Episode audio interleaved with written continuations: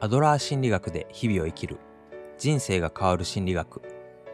この番組ではアドラー心理学に出会い人生が劇的に変化した医師産業医である2人がアドラー心理学の視点で現代社会を眺めよりよく生きるためのヒントをお送りしていきます。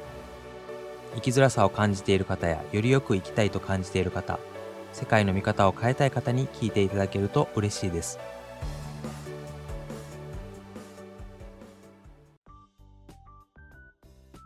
こんにちはパーソナリティを務めます前田幸喜です同じく荒木久住です。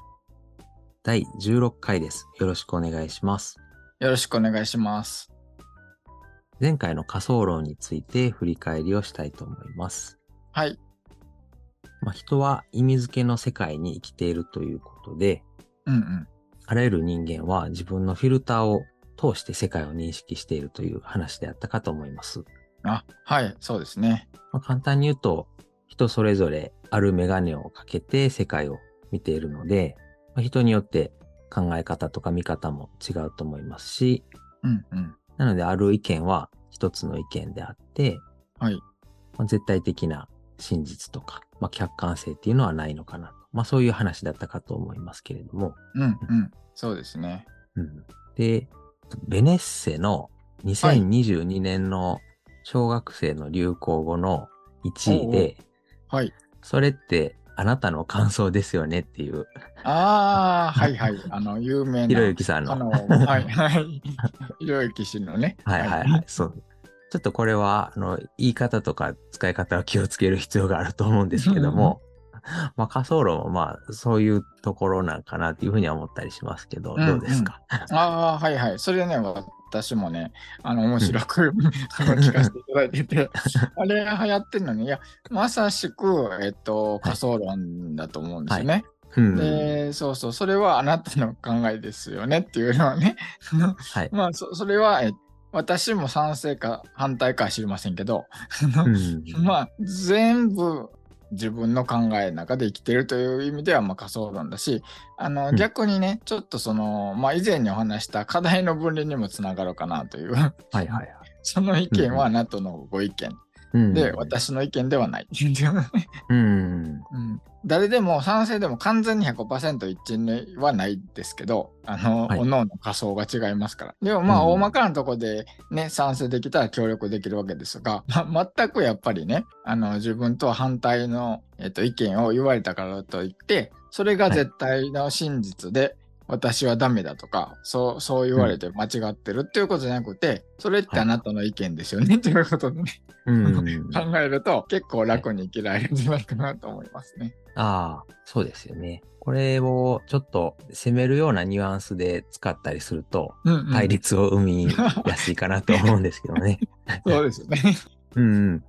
冷静に私はこの視点でこう考える。で、あなたはそういう考え方なんですねっていうふうに、まあ、使えば対等にお話ができるかなっていうことですかね。そうですね。本当にその、まあ、どういうね、構えで言うかって、心構えで言うかによって、ん同じ言葉でも全然意味合いが違いますので。うん。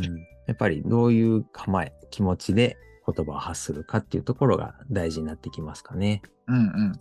そうですね。で、その言葉に関連してちょっと思い出したんですけど、それってあなたの意見ですよねとかいうのもね、あの逆に言うとですね、これって私のだけの意見ですよねっていう意味なんですよ、裏裏返せば。うん。だからこの私の意見は人とは違うかもしれないというところをちょっとね常に意識して考えていくと、まあ、さらにね、えーまあ、周りの人とねそういうこう考えの違う人と協力しやすくなるんではないかなと。うん。なるほど。でに自分が思ってるのは、まあ一つの意見であるっていうところをこうしっかり認識しておくっていうことですかね。そうですね。例えばコップにね、えっとはいまあ、飲み物が半分あったと。はいはい。残ってたというか半分になった飲み物がと。である人はえもう半分しかないのかっていう考え方捉え方をしてある人はえまだ半分も残ってるのかっていううん。捉え方をする、同じコップの水半分なんですよね。うんで、じゃあ、えっと、えもう半分もかまだ半分かじゃあどっちが正しいのって言ったらどっちも正しくない。本当はないっていうね。うん。現実には物体としてそこに水がコップに半分のえー線まであるっていうことで、うんねどういう意味付けにするかっていうのはその人の仮想というか、まあ、考え方、捉え方次第ということですよね。これは次につながる、その意味付けを選ぶっていう個人の主体性にもつながるところですかね。ああ、そうですね。はい、ありがとうございます。なるほど。うん。で、この仮想論ですけれども、日本アドラー心理学会のはい、機関誌のアドレリアンにはい野田俊作先生が投稿されていた、その時は認知論っていう風にうん言われていて、そのはい認知論っていう雑誌があるんですけれども、はい、そこにはこの認知論、つまり仮想論が最も重要であるっていう風に小録に書かれておりました。ああ、そうなんですね。私も読んだはずなんですけど、ちょっとそこまで細かく覚えてなかったですが、まあ、どういう文脈っていうか、根拠でこうおっしゃってたのかちょっとわからないんですが、それこそ野田先生の考えではそうだはいということですかね。うんうんうんっていうことだと思います。で、私も改めて読んでみて、まあ、認知論とかその現象学とかその辺の込み入った話になってきたので、なかなか理解は難しくて、うんあ 確かにね、野田先生のうんまあちょっとね、難しいとこもありますからね。ちょっとね、それ多分だいぶ昔に書かれた本、あ本とか論文だと思うんですけど、のはい。5つの基本前提って一応順番があってですね、はい。あの仮想論って一番最後に来るんですよね、5番目っていうか。はい。それがなんでかっていうのを一回ちょこっと聞いたことがあって、あのなんかこう、世の中にこうなんて受け入れられている順番みたいな。ということは仮想論が一番世の中にまだちょっとおかしおかしいかな、おかしな考えかなとか、受け入れられてない考えだと 捉えられてたんだと思うんですよ。当時はね。あの、5つの基本前提というのを考えられた時点では。でも今は認知行動療法とかね、そういうのが流行ってて、認知論とか仮想論ってむしろ、あの、うんうんまあそれは受け入れられつつあるというか、うーん。なるほどうん。確かに今ではもう一つの意見であるとか、主観的なこととかっていうのは、だいぶこう浸透してきているような感じではありますよね。うんうん、そうですよね。うん、いろいろ自由に個人が意見を言えるような環境になってきたっていうのも大きいですかね。うん、そうですね。あと、まあ、やっぱり時代というか、まあ、そういう考え方を、えーが流行るというかね、そういう時代背景もあるのかもしれないですけどね。うん、そういう意味では、100年前の心理学だけれども、ちょっと先取りしていたっていう、そういうところですかね。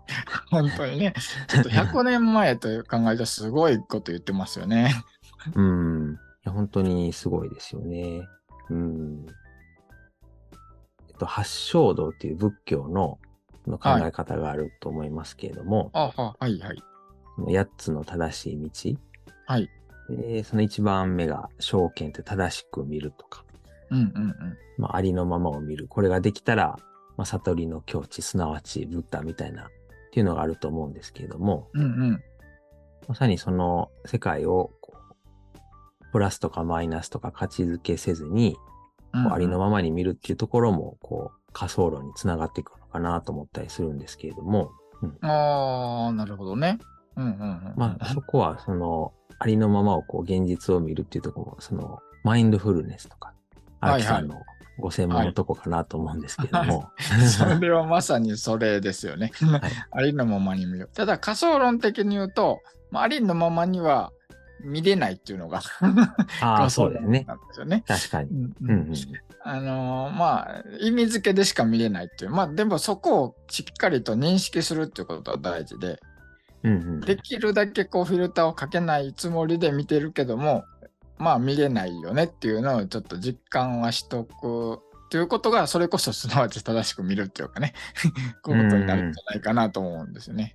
うんうん。なるほど、なるほど。まあ、そういうふうに理解できると、他人をこう否定したり、自分を絶対視するっていうことがなくなるっていうことなんですかね。うんうんそうだと思いますね。うん。まあ、あらゆる争いっていうのは自分が正しいことの証明をしていくっていうことですよね。まさにそうですよね 本当に。うん。だからどこまで行っても自分が正しいと言ってるだけで、うん。うんまあそういう意味ではやっぱりそこを認識して、いかに協力していくかっていうところなんですかね。うん。そうですね。でこれ誰が言って野田先生が言ったのかな？ちょっとはいそこは記憶が曖昧なんですけど、あ違う、アドラーが言ったのかな？あなたの、あの、最も間違っていることは、あな自分が正しいと思っていることだみたいななるほど、なるほど。うんうん、そうですね。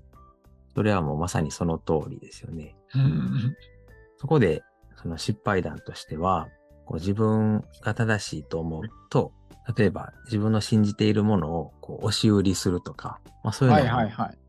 つながるかなと思って、はいはい。そうですでね。、そのアドラー心理学を学んだときは、いや、これは素晴らしいなと思って、そうですね。押し売りしちゃいがちというか、あうんうんうんのそういう失敗もありましたね。うんうんうん。まあ、ありがちですよね。うん。で、そのパセージという子育てプログラムの最後の方に、うん。これ宣伝してはいけませんって書いてあるんですよね。ああ、書いてますね。ね 最初に書いといてほしいなと。そうですね。一番最後に書こうから。はい。もう、あ、遅かったみたいな。そうですよね。失敗した後っていうことですよね。まあ、それもいい経験かなと、こううん、思ってますけども。そうですね。ということで、アドラー心理学をこう知っていただいて、うんこう実践する中で、これは自分の実践であって、うん決して他人にお尻をしないうん。うんうん。そうそうそうですね。っていうのをうんちょっと心に、このポッドキャストも決して押し売りではなくて、はいはい。いや、やんわり広げていきたい。そういうような感じですかね。うんうん。そうそう、そういう感じしましょうか。じゃあ、オチというか、それで。あ あはい。では、ありがとうございました。あありがとうございました。